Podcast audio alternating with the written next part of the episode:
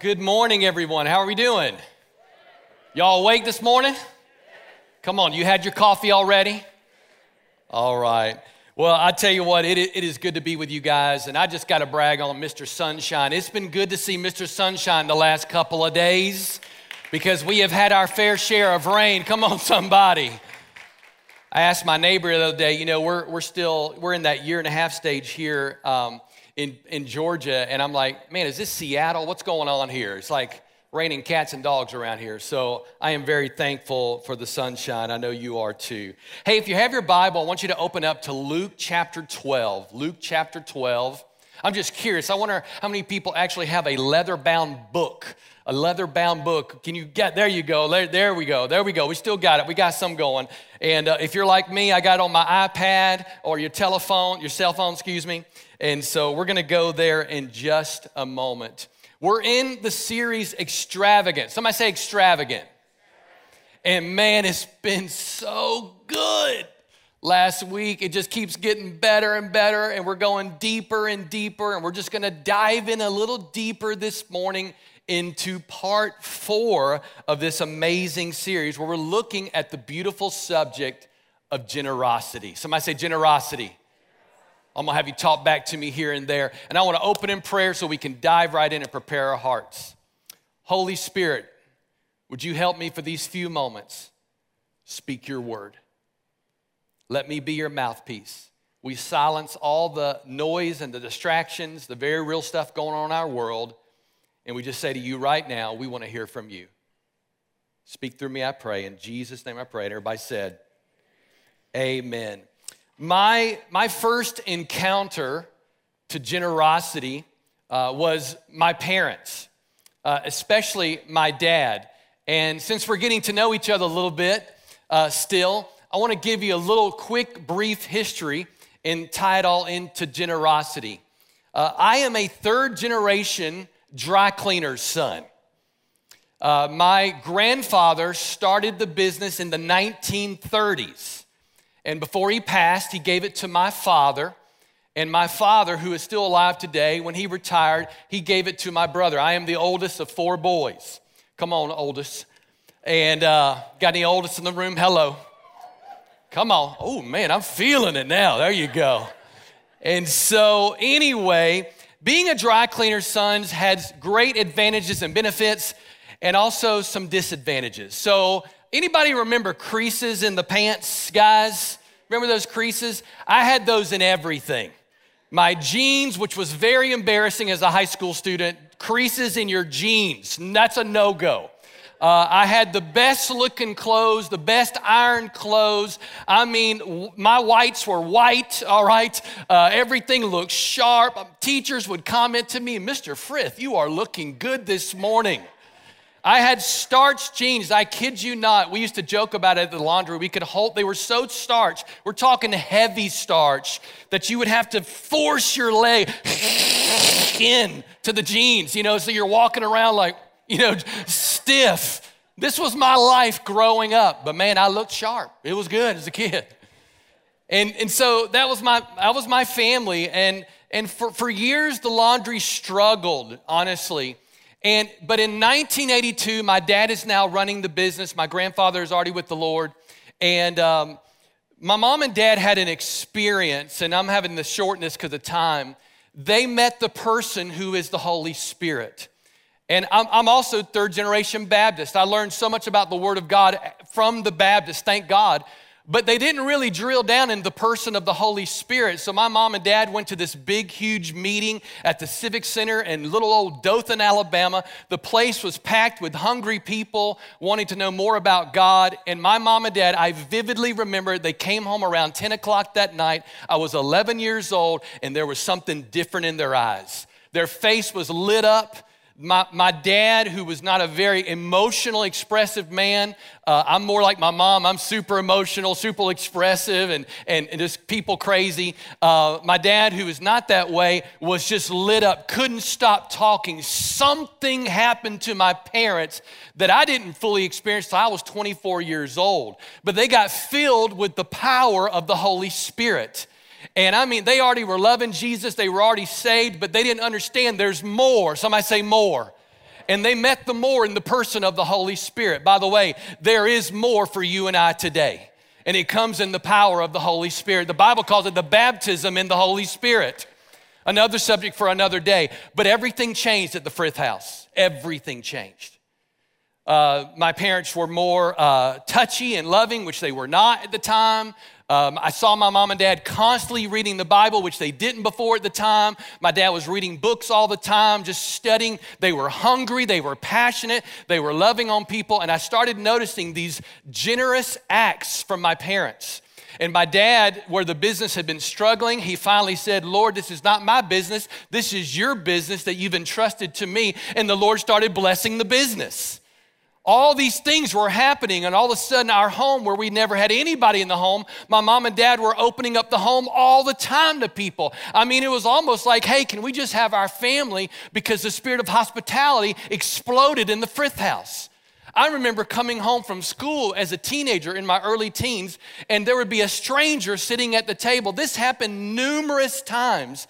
And I found out later from my mom, who was whispering to us boys in the bathroom, Daddy picked up another hitchhiker.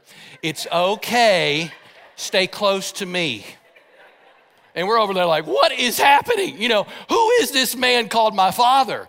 But he had such a love, and he was, I noticed he was reading books called The Economy of God and The Kingdom of God, and, and he was seeing this much bigger world. And, and I would watch him with these men. I remember waking up in the middle of the night hearing someone crying, and I would sneak in there like Christmas Eve, you know, trying to see what's going on. And I would sneak in there and I would see these strangers on their knees weeping and asking Jesus to become their Lord and Savior.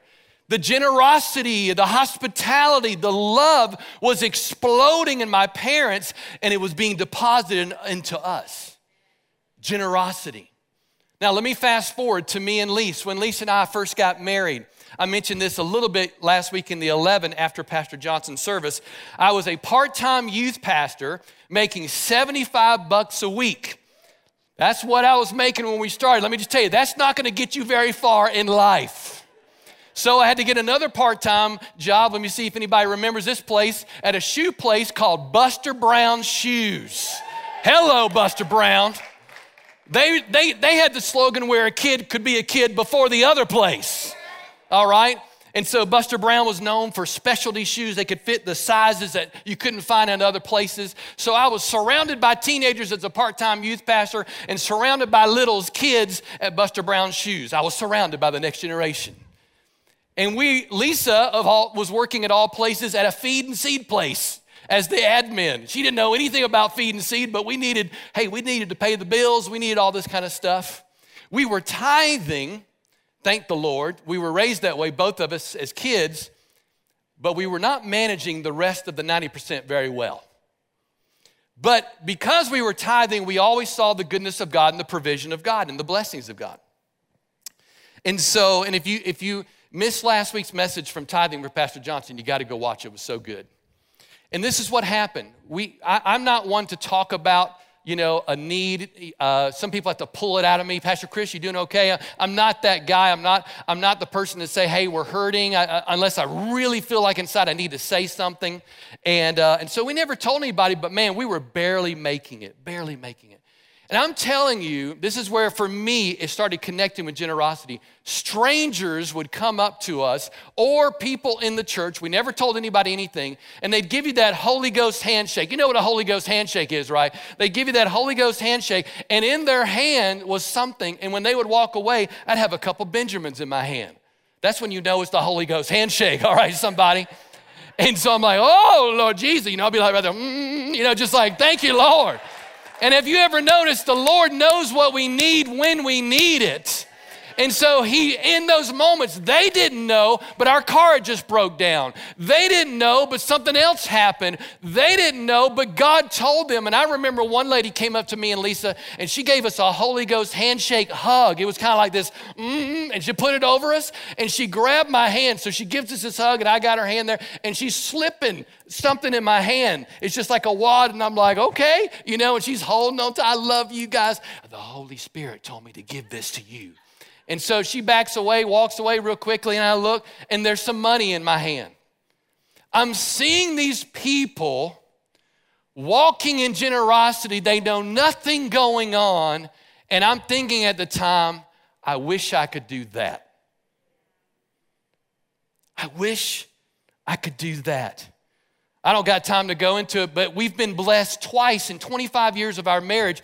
Uh, two different families at two different churches came up to us and said, one family came and gave us a credit card and said, We want you to guys go on vacation. It's all on us.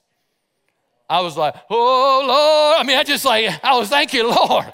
It was, inc- I was like, honey, we're going to Hawaii. We went to the Rockies, but it was still really good.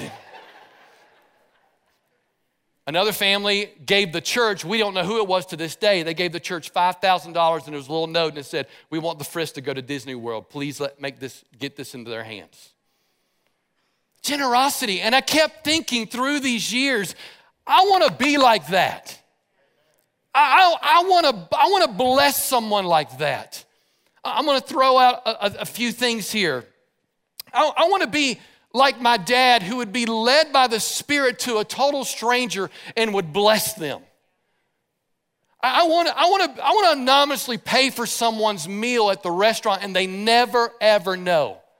I'm telling you what, if you've never done that, it's really cool to see their face. You're kind of watching, you know, you've already walked out and you're watching, and they're they're like arguing with the waiter or the waitress. What? What? You just see that, you know, from a, what's going on, you know? And you're like, hey, yes. I want to I want to pay off someone's school bill. Yeah, there, there's a student like, yes, Lord, yes, Lord, yes, Lord. Lord, every college student. I want to I want to open our home and we've done these things by the grace of God, but I want to I want to continually open our home to be a blessing to others. I want to pay for someone's car repair. I want to be generous, come on, like our Heavenly Father. We serve a gracious and generous, extravagant, loving Father. For God so loved the world that He, He gave. He gave, He poured it out starting with his own son. I mean, God's always given, isn't He? He's just given gifts. He's given whatever we need in those moments. God's constantly giving. His reservoir gifts will never run out. His love is unfailing, it's unending. He's always giving. And I believe the church should and would desire the heart would be I want to look like my gracious, generous Father. Amen. With a sign of hands, just real quick, from the front to the back, how many people you just want to be generous and be used by God? Come on. Thank you, Lord. But here's the real question don't raise your hands on this one. How many of us in the room, we want to be truly generous when the Lord prompts us to bless others? But unfortunately, because of places in our finances in our life right now, we're not able to. That was me and Lisa for years. And it's not getting more money that solves that problem. It's actually being a good steward of what God's already given you. Amen?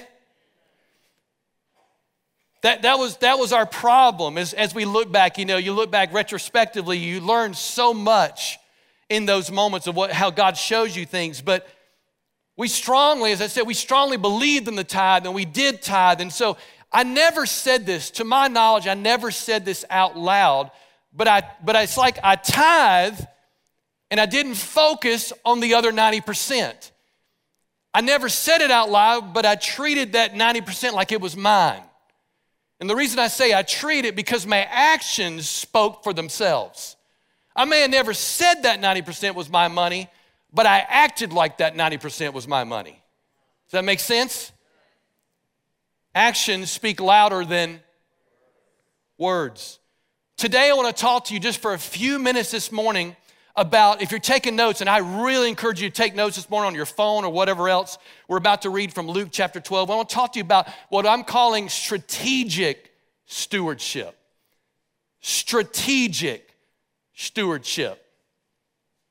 See, because if we really want to be generous, somebody say generous, if we really want to be generous and look like our Heavenly Father, then we're going to have to live differently than the world.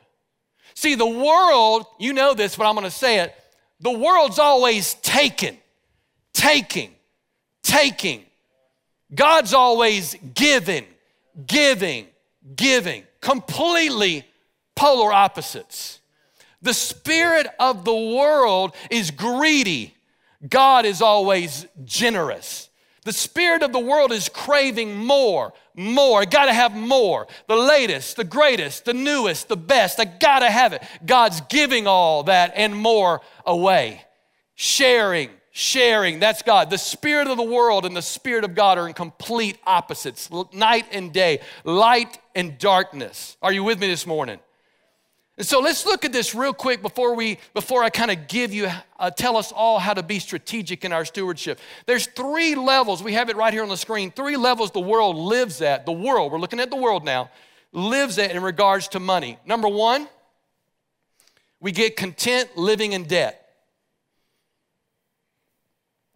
Well, everybody has debt debt, debt, debt. The government's got debt. They just raised the debt ceiling. And don't you wish we could somehow raise the debt ceiling like the government can, you know? Anyway, uh, they've done that for years, by the way. It's nothing new. It's not one president, it's all presidents. They just continue to raise the debt ceiling. The debt grows, grows, grows. Everybody has debt, so I guess it's okay for us to have debt. But no, God's word doesn't, He don't want us to be a slave to the lender.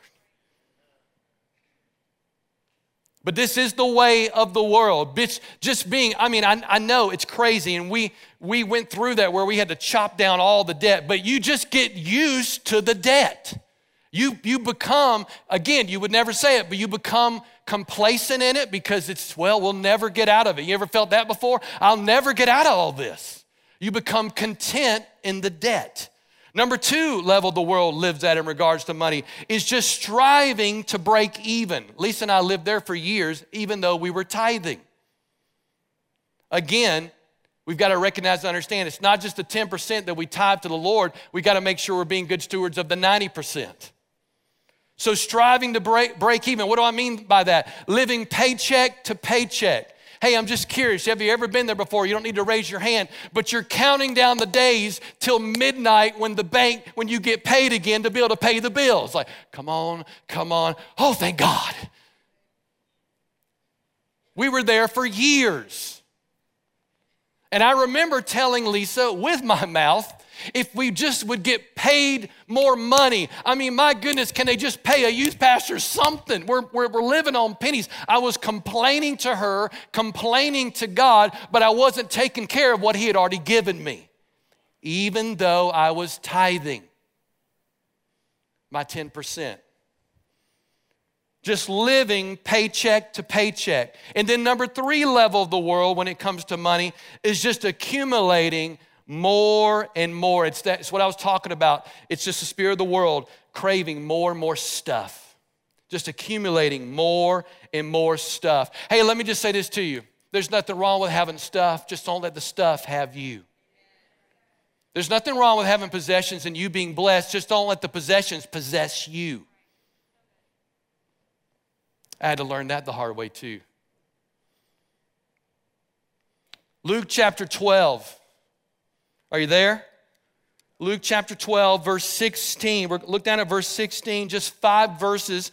This is mainly our main text, but I'm going to throw some other scriptures before we close out. But let's look at this together. If, if you've grown up in church, you've heard this story, but let's look at it in the context of what we're talking about them right here. It says, Then he told them a story. Who's he? It's Jesus. It's in red, so we better pay attention, all right?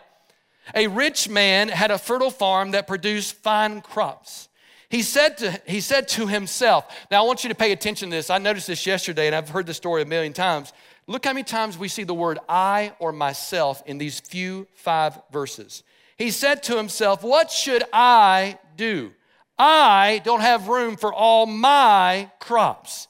Then he said, I know, I'll tear down my barns and build bigger ones. Then I'll have room enough to store for all my wheat and other goods. And look at verse 19. And I'll sit back and say to myself, evidently, he really talked to himself a lot, uh, my friend, all right, my friend, you have enough stored away for years to come. Now take it easy. Eat, drink, and be merry. But God said to him, You fool. You will die this very night. Then who will get everything you worked for? And I really want to highlight verse 21. Yes, a person is a fool to store up earthly wealth, but not have a rich relationship with God. I'll read that last sentence again. Yes, a person is a fool to store up earthly wealth, but not have a rich, come on, say it with me, relationship with God. Thank you, Lord, for water. Winston Churchill said this. Listen to this quote. This is, this is awesome. We make a living by what we get, but we make a life by what we give. I'll say that again to get that in our spirit. I had to read that several times this past week. I was like, oh man, we make a living, come on, say it with me, by what we, but we make a life by what we, by, we make a life by what we give. Can I just encourage you this morning? You can never outgive God. If He is the great giver of all gifts, if He is the great God who gave us His only Son, you can never outgive God. I have seen it time and time again when the Lord has pressed us, impressed upon us, encouraged us to, to meet a need of another person or to bless someone anonymously. I would tell the Lord, I don't have it. And the Lord would say, I know. Give. And the Lord would bless us unbelievably. You can never outgive God. But it, when it comes down to it today, we're talking about stewardship and specifically strategic stewardship. I want to give you the definition before we look at the strategy, real quick, of biblical stewardship. We have it right here on the screen.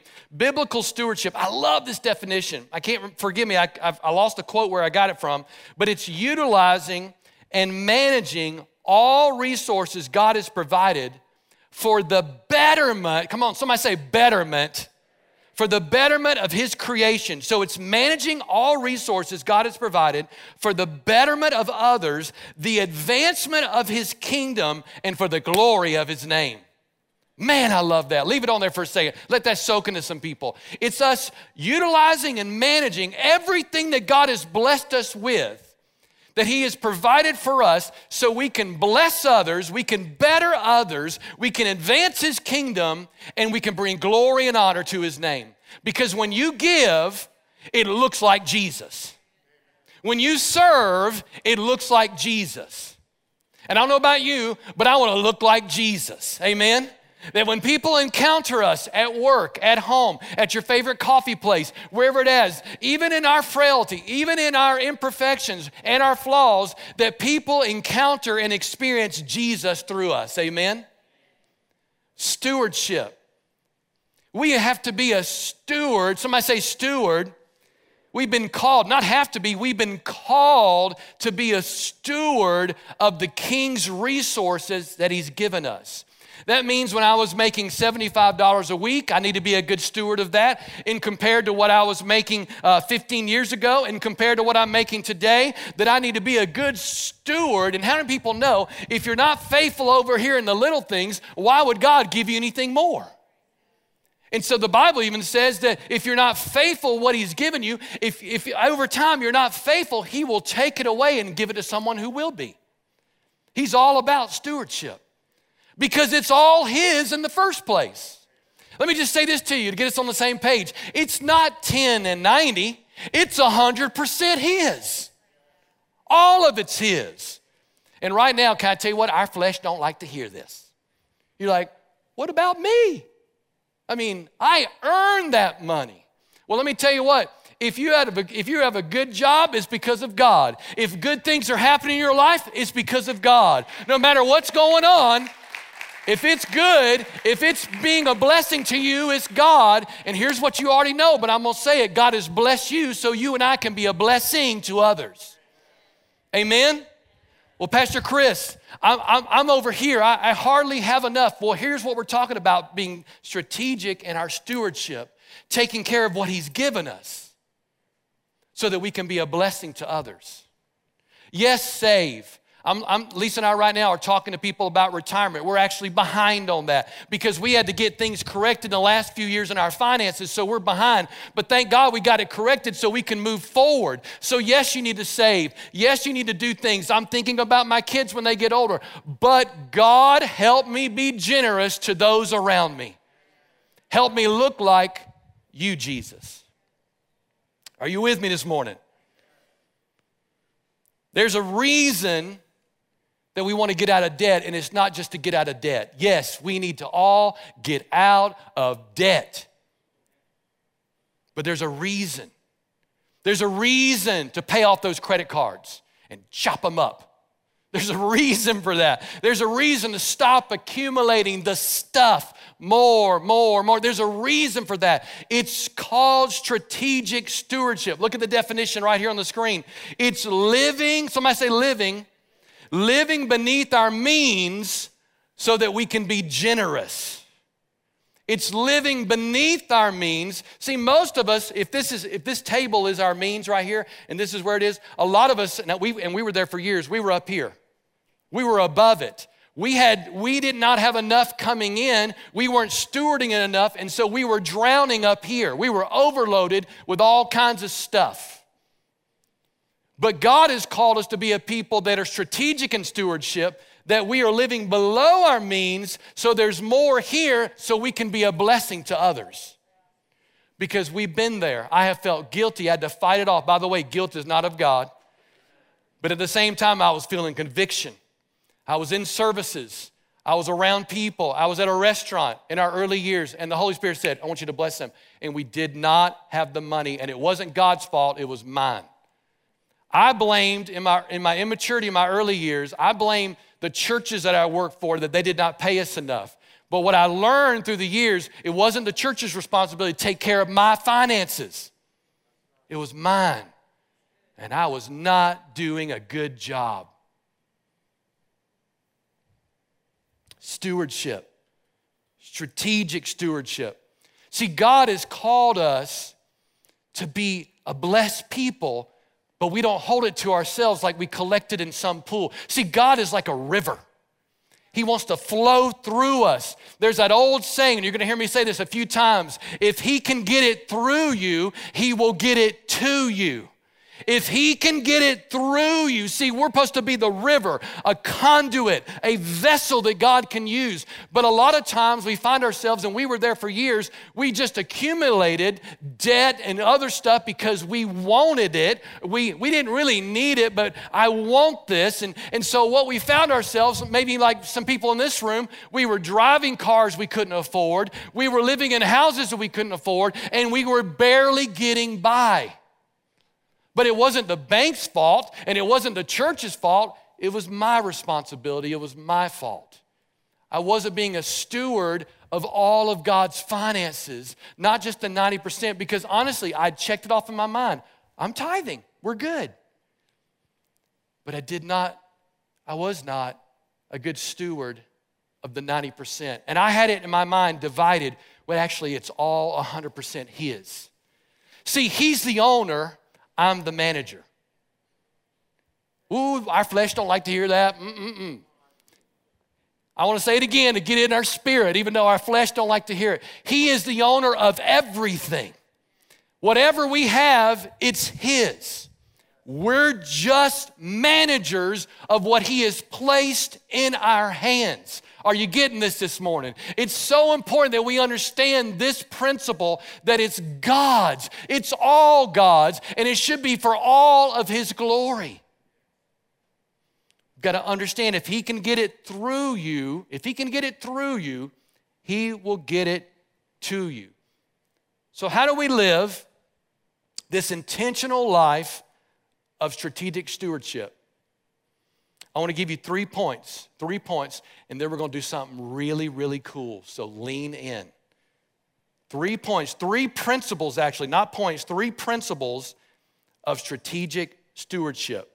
Number one, I've kind of already went there because I'm just so passionate about what I'm talking about because of the freedom Lisa and I have experienced. But the number one principle is ownership. Somebody say ownership. This is the ownership principle. And again, the problem is I've already got it gone into this, but the problem is we think or we act like our money or our stuff is ours. And it's actually all the Lord's. Look at Psalms 24 1. You know this verse. The earth is the Lord's and everything in it. Everything in it. The world and all its people belong to Him. I'm gonna say a sentence that your flesh isn't gonna wanna hear. If God owns everything, then we own nothing. And you can see if there's confusion in our heads about this subject. If I'm the manager, but I'm acting like an owner, you can see how there can be conflict. No, no, no, this is mine. This is mine.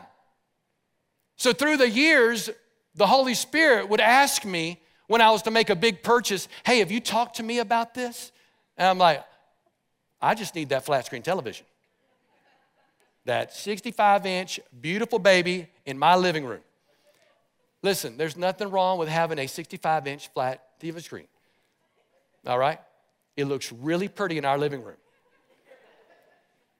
But the Lord was making a point in my heart like, have you even checked with me on this? So I bought a car two major painful lessons. And I know everybody in this room could be right up here with me right now.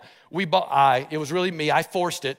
I, Lisa kept saying, I don't know about this, I don't know about this. Husbands, listen to your wife. They sound a lot like the Holy Spirit.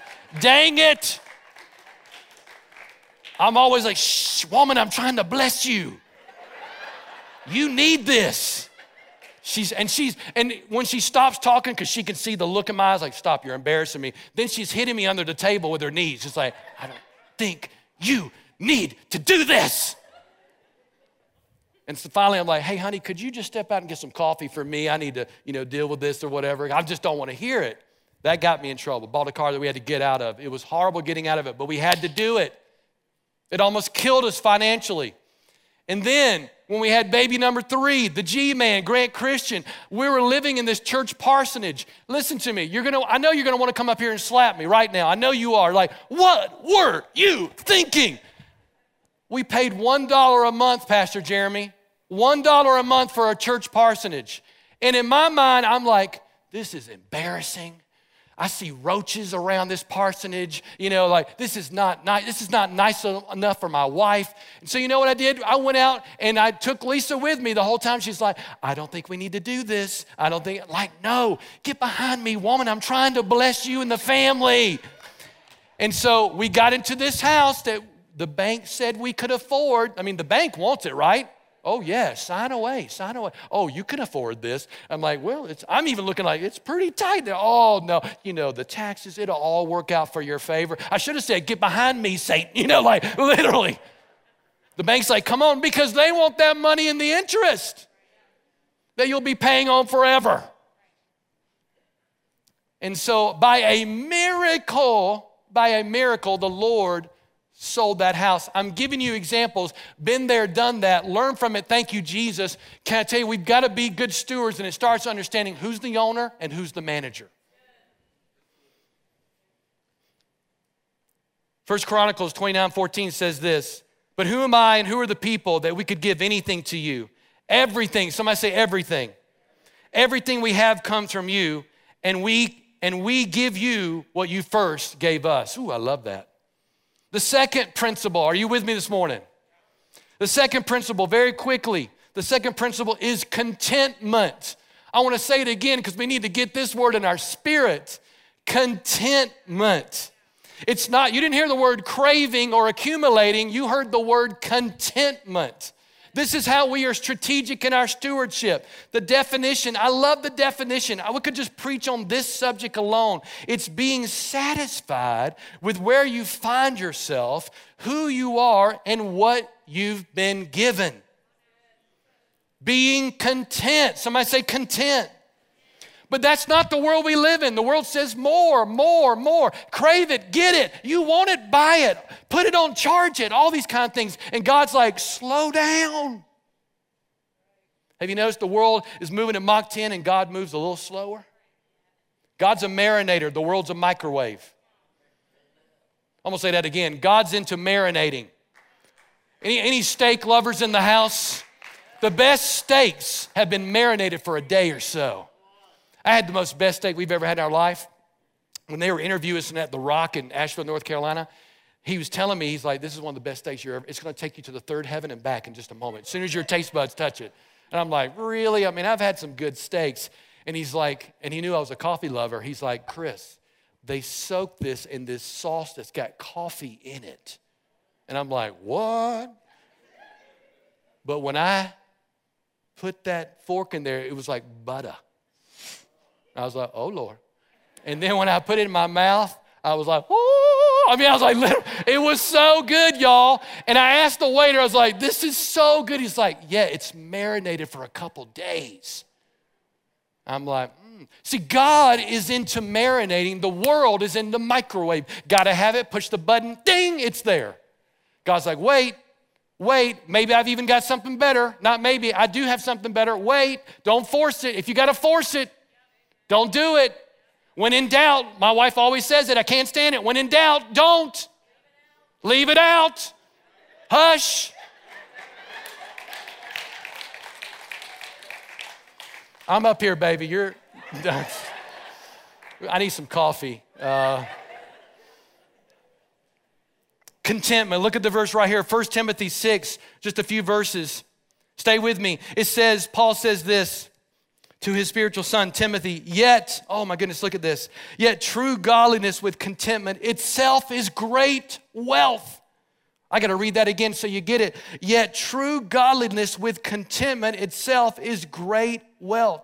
After all, we brought nothing with us when we came into the world, and we can't take I can't I can't talk and we can't take anything with us when we leave. You will never see a U-Haul behind the hearse.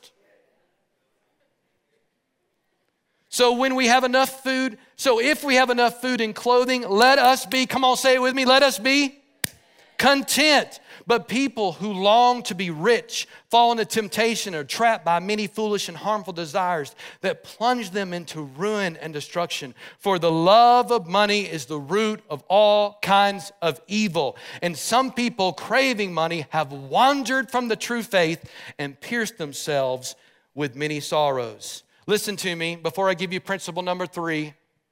True contentment is found in the Lord.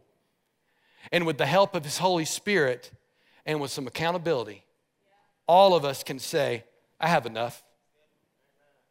I'm content. We can't do it on our own. Our flesh wants, craves. But with the help of the Holy Spirit and some really good accountability, I have enough. I'm fine. I'm content. Principle number three the wisdom principle. Somebody say wisdom. So, number one, we said ownership. Number two, we said contentment. We're talking about how to be strategic in our stewardship. Number three, wisdom. I hope you hear my heart this morning, church. I'm not telling you that Lisa and I have it all together. We do not.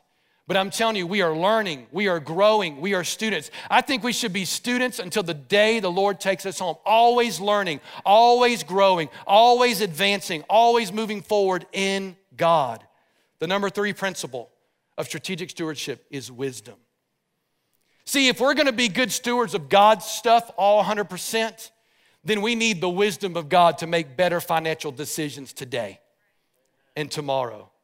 Proverbs 3 says this joyful is the person who finds wisdom. I love that. The one who gains understanding. For wisdom is more profitable than silver, and her wages are better than gold. Wisdom is more precious than rubies. Nothing you desire can compare with her. See, we can't just be flippant in our financial decision making. That's what got us in trouble in the first place. We need wisdom, not just smarts. There's a difference between knowledge and smarts and wisdom. Wisdom is found in the Lord. Smarts is through research and study and talking to people, but wisdom is supernatural, and we need the supernatural wisdom of God to be able to handle His stuff. His stuff.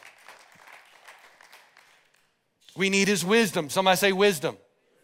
Now, before I close and we do something cool, I want to throw out, I'm just going to throw these nuggets at you. You don't need to write them down, but I'm just going to throw them out to you, and maybe some of them will stick. I want to give you just some wise nuggets that Lisa and I have learned through the years. Number one, just some wise nuggets regarding all this. We need to repent of not being good stewards of what God has given us.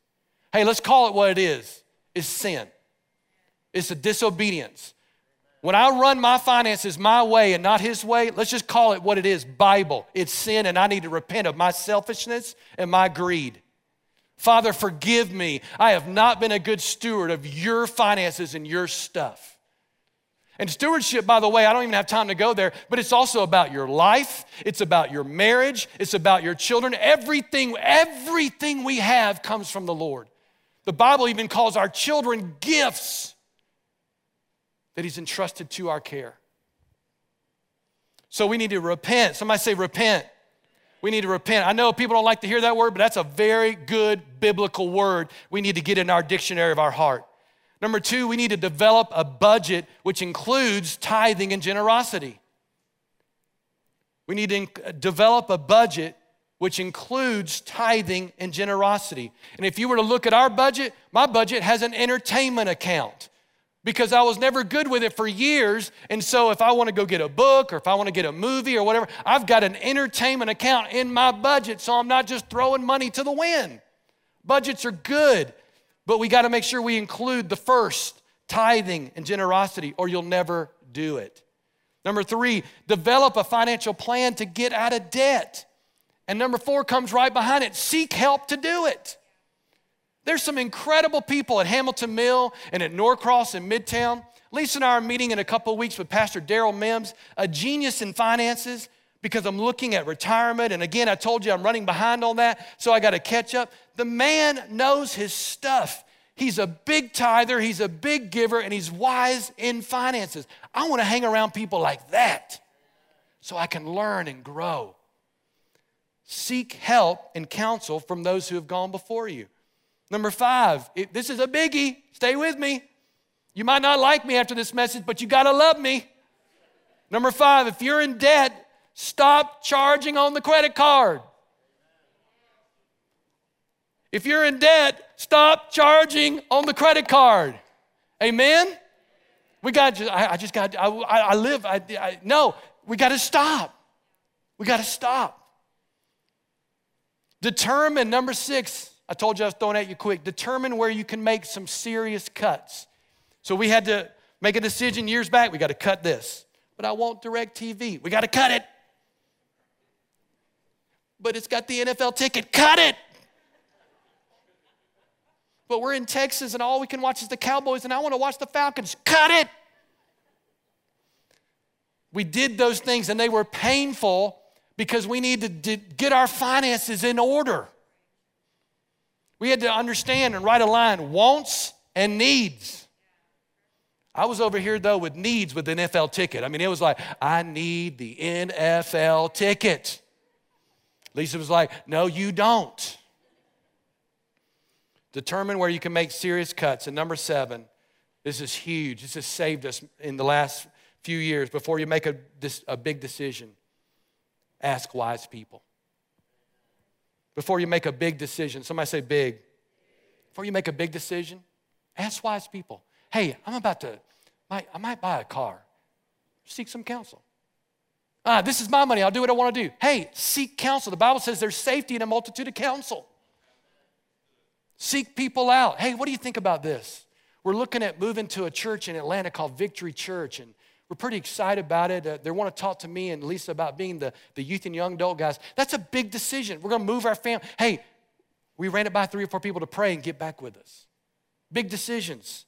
Ask wise people, seek counsel. See, here's the beautiful thing, church, in closing. We don't have to do this alone. You're not alone. I've just told you my failures, and I only gave you the highlights.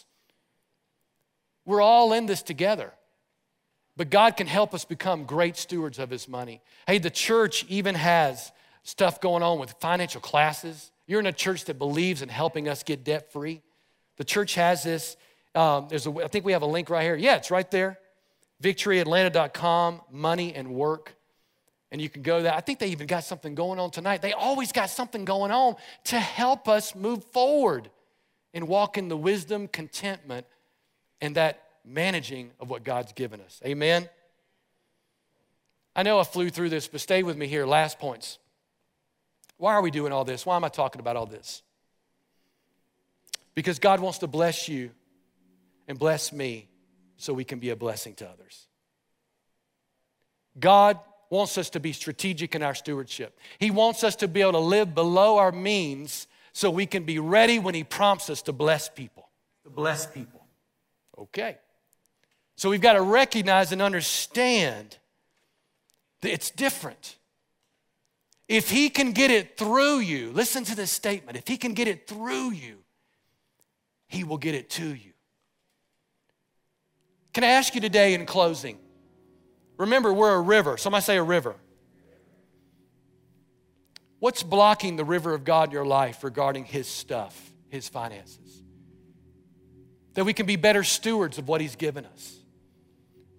Walking around this room yesterday, praying for you and praying for myself to be able to speak His heart, the Holy Spirit just kept highlighting the words blockages. It's like a clotted artery. I pray to God I never have one, but I've known a lot of people that have. And there's some blockage where God is trying to get stuff through us, but there's things blocking it.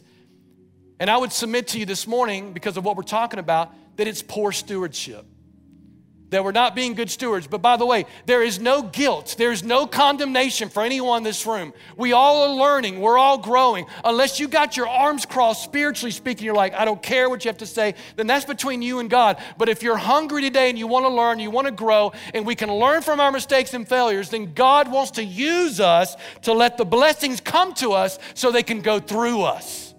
Amen? Because we're a river, not a pool. We're a river, not an aquarium. You ever seen those aquariums that aren't clean? I'm gonna, I'm gonna come down here for a moment. You ever seen those aquariums that aren't clean? They just get really dirty, polluted. But God can clean any mess up in our lives. Hey, listen to me over in the corner over there, over here. I'm speaking to myself, all of us in this room. Whatever mess you got going in your life, God can clean it up. Bring Him the mess whether it's financially, whether it's your heart, whether it's your marriage. We serve a God who can clean up the mess. Amen? So thankful for that. And because if we can live like strategic stewards of God's blessings, if we can live like that, we can do things like this. We're going to take a moment. Come on over here, baby. We're going to take a moment and do for one which we, which we wish we could do for everyone. I will say that again. We're going to do for one what we wish we could do for everyone. We want to honor this beautiful family right here. Beautiful family, starting with mom and dad, Art and Mary. Yeah, you still, he says, I still got the crease on my pants right there. Let me get my notes. Let me get this on my screen table real quick. But the beautiful, hello, where are you at? Anyway, sorry. The beautiful Martineaus, Andre and Erica Martineau, and your beautiful family. And y'all are looking at me like now, what is going on? We want to thank you guys for serving in this church. Andre, if I'm right, that you've been here almost 20 years. And Erica, you've been here since 2013 four kids. Y'all have served everywhere. We don't even know each other because we're the new kids on the block. But everybody in this church speaks so highly of your family. You come from good stock, brother. I just want you to know. Man of God, a man, a woman, a woman of God right here. Through the highs and the lows that we all go through, we all go through, through the ups and the downs. Because of the stewardship of Victory Church, we want to bless your family today. So I'm going to ask y'all to do something with me. Can y'all step out of the aisles and come this way? And church, y'all going to watch us on the screen. So you're going to want to get up and go crazy, but just stay in your seats, okay? So, yes, Art, Mary, come on. Now, how long you guys been married? Seven years. That's awesome. And we got, correct me if I'm wrong, 18 year old, 14, 14 year old, one of the kids is even serving because you guys have been greeters, y'all have served in youth, you've served in middle school, children, all that. God's blessed you guys. Cafe, all this good stuff. And so, what we see in y'all is kingdom hearts. And we also know that, like I said, with all of us, we have ups and downs and all arounds, and we've heard all arounds, and we've heard a little bit about some transportation trouble. And so by the grace of God and by this church being incredible stewards with their finances, we want to bless you guys with a minivan. And so I want you to come on out this way right now. This is for your family.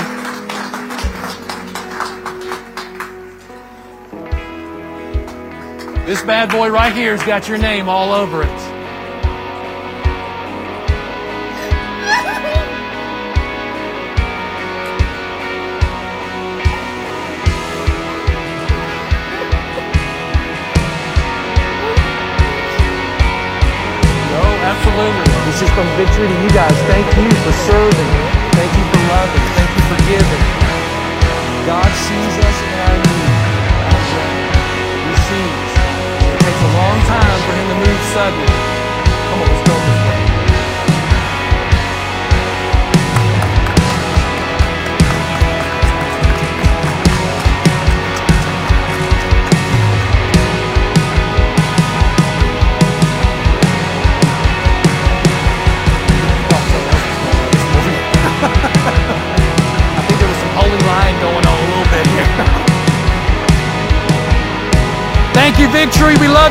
Guys. Thank you for your giving to make things like this happen. We love y'all. God bless you.